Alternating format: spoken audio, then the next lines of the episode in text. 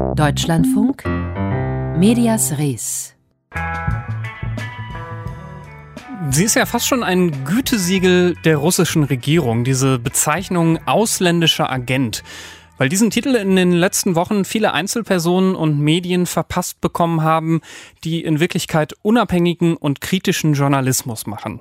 Aber in Wirklichkeit hat es vor allem Nachteile, als ausländischer Agent eingestuft zu sein und sich auch selbst als solcher benennen zu müssen.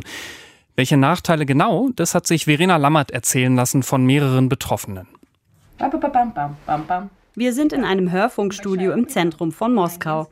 Hier treffen sich seit ein paar Wochen Sonja Großmann und Olga Schurakowa.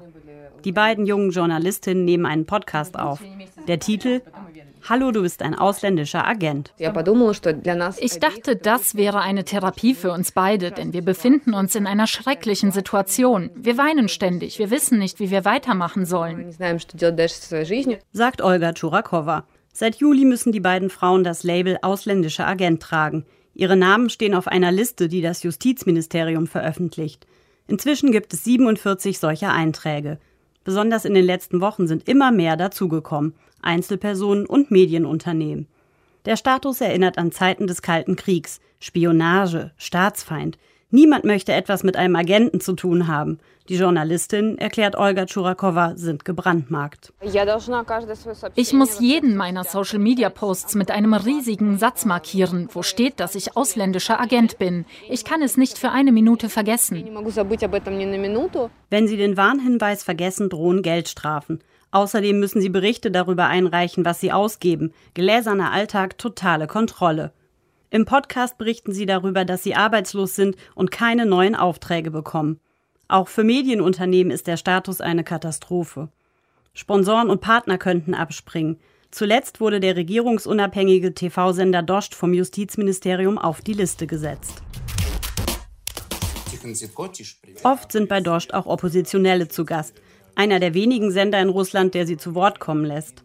Dost selbst sieht sich als unabhängige, neutrale Stimme. Auch für Chefredakteur Tichan Siatko ist es nicht leicht, mit dem Stigma umzugehen. Ich muss sagen, dass es erniedrigend ist, weil sehr viele Leute, die hier arbeiten, wahrscheinlich alle und ich auch, wir alle erachten uns als Patrioten. Sie seien keine ausländischen Agenten. Der Sender sei schließlich in Russland registriert, betont der Chefredakteur.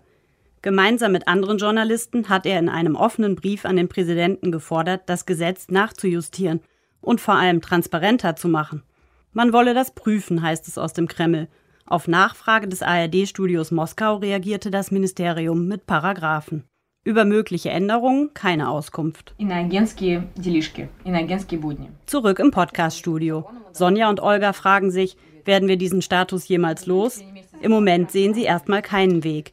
Sie wollen aber nicht aufgeben. Der Podcast für sie die einzige Möglichkeit, weiter Journalismus zu machen.